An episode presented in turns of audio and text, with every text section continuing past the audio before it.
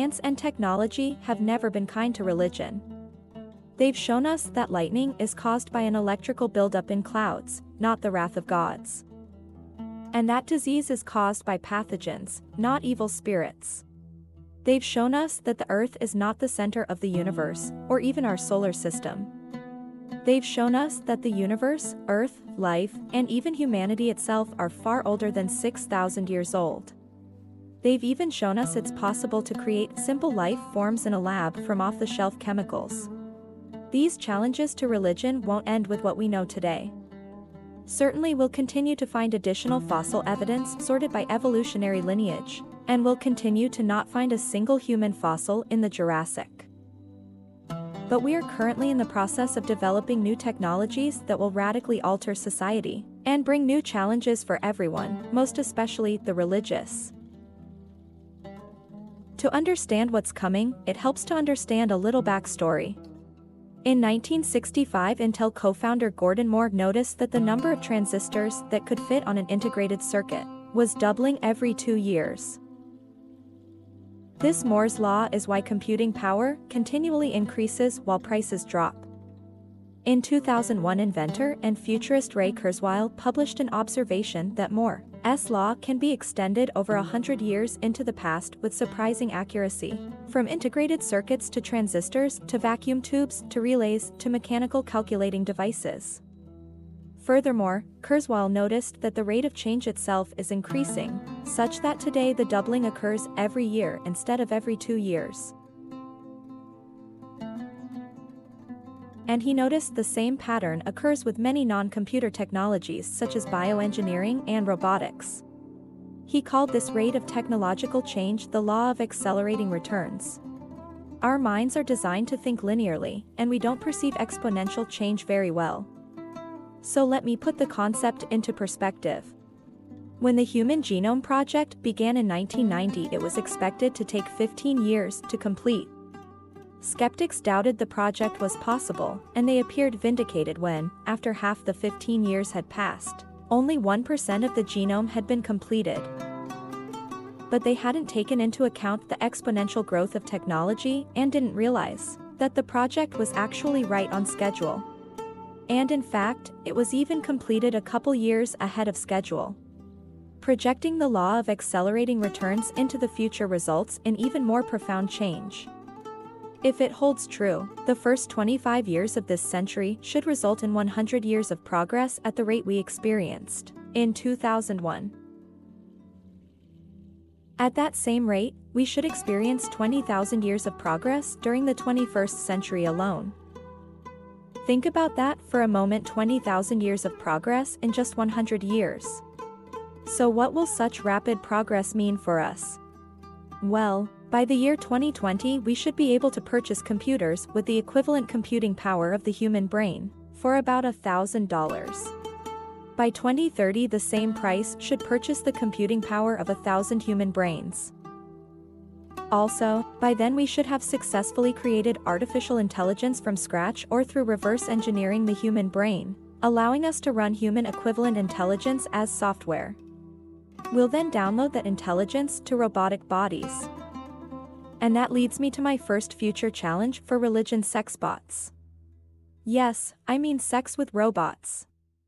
And a lot more than just that. Although today's robots and sex dolls are still far from human realistic, already we're seeing robots being merged with sex dolls to give them limited sexual behavior.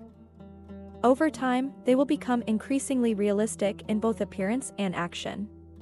By the mid-2020s, with the integration of sophisticated artificial intelligence, robots will be able to do anything a human companion can do, and in fact will be virtually indistinguishable from humans. And that will almost certainly lead to a crisis among human relationships. Imagine custom designing a companion who looks and behaves exactly how you like in every way, mentally, physically, emotionally, and who can tirelessly do chores and even work for you.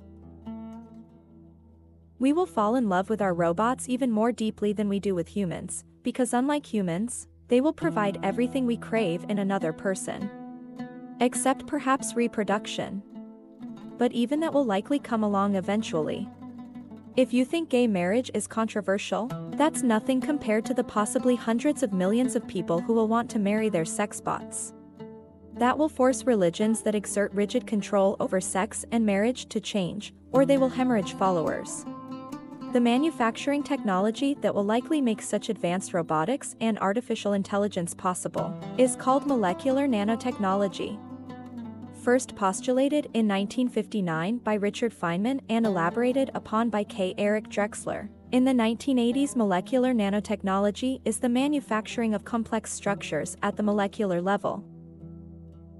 Sufficiently developed, it would allow the use of self-replicating nanoscale robots or nanobots to cheaply manufacture almost any product. With perfect precision out of little more than dirt, water and air, using simple carbon to create materials as strong as steel but with only 1/50th the weight. First dismissed as science fiction, nanotechnology has now gone mainstream.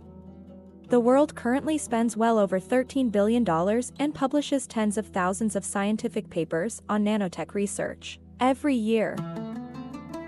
While currently still primitive, advanced nanotech manufacturing is expected to arrive within 10 to 20 years, well within most of our lifetimes.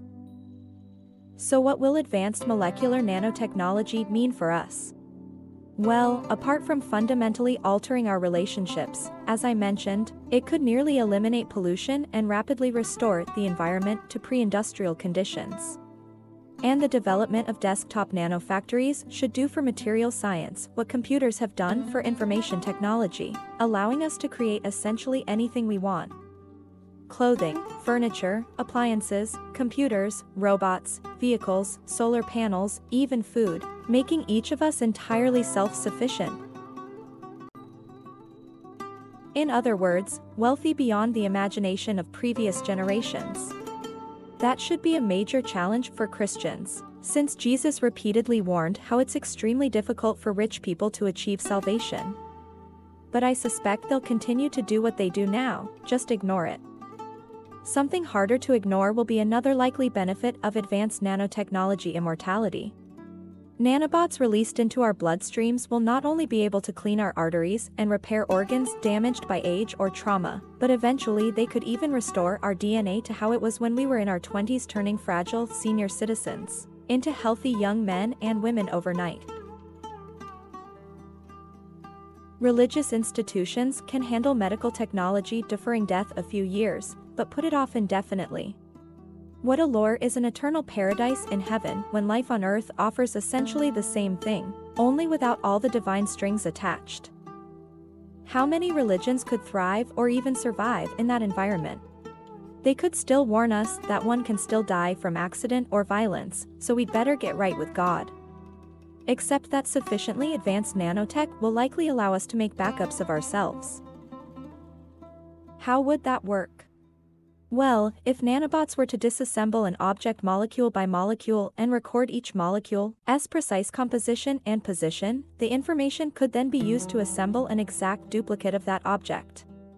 So if we had this process performed each night as we slept, we could store backups of ourselves as computer files. And that brings up another challenge for religion. If we die and are reassembled from a backup copy, what happens to the soul? Does it transfer to the new body? What if there are multiple copies, does the soul split itself evenly between them, or does each copy get a full soul? Or do copies lack souls entirely if so, how will we know?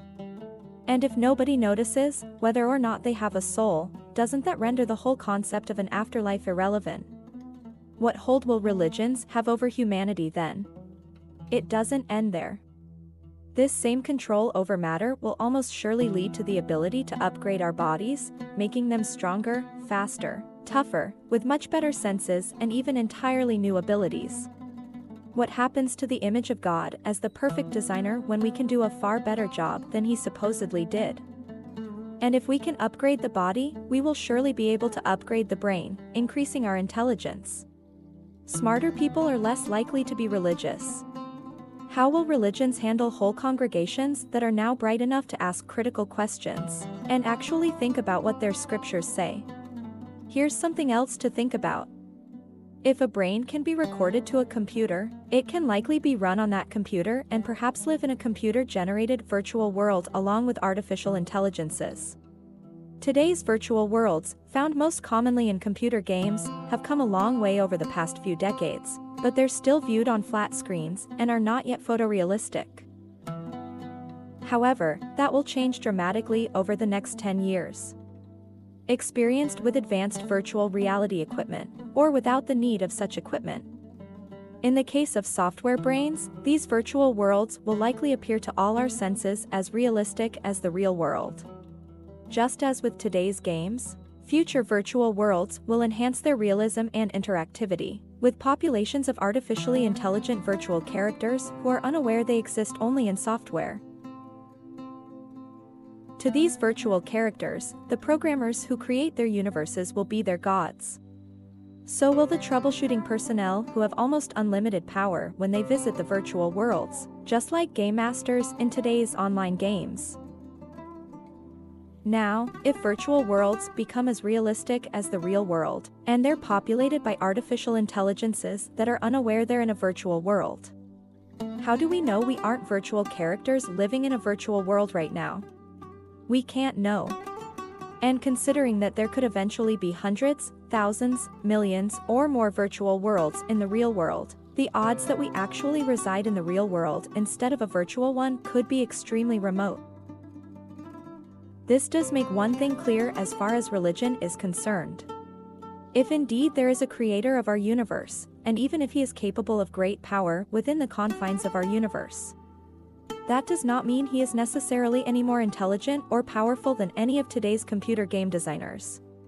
This proves that the theistic claim that God must be personal, uncaused, beginningless, changeless, immaterial, timeless, spaceless, enormously powerful and enormously intelligent, completely false. Even if one were to argue that our virtual world designer must have a god who created him, many current virtual worlds possess theologies and even physics that vary considerably from our world, so there would be no way to know the theology of the real God. The only functional theology as far as a virtual world is concerned would be one the programmer arbitrarily created, for it himself.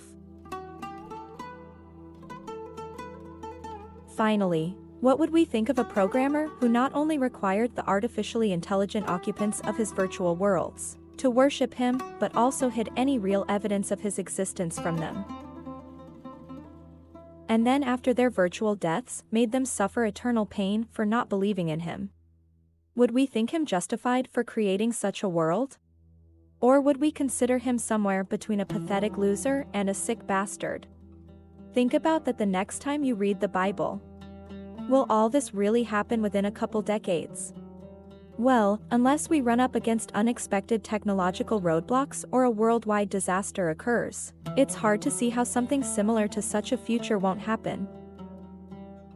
Even if we tried to stop it, it would require a concerted global effort across many scientific disciplines, which would never happen because the potential benefits of these technologies are just too great. But there's a great way for us to find out for certain. Just wait about 20 years and we'll all know one way or another. The next couple decades won't see the end of religious belief, but the technologies I've described will surely destroy some religions and severely weaken or alter the rest. And there is one more piece of good news. We should finally get our jetpacks and flying cars.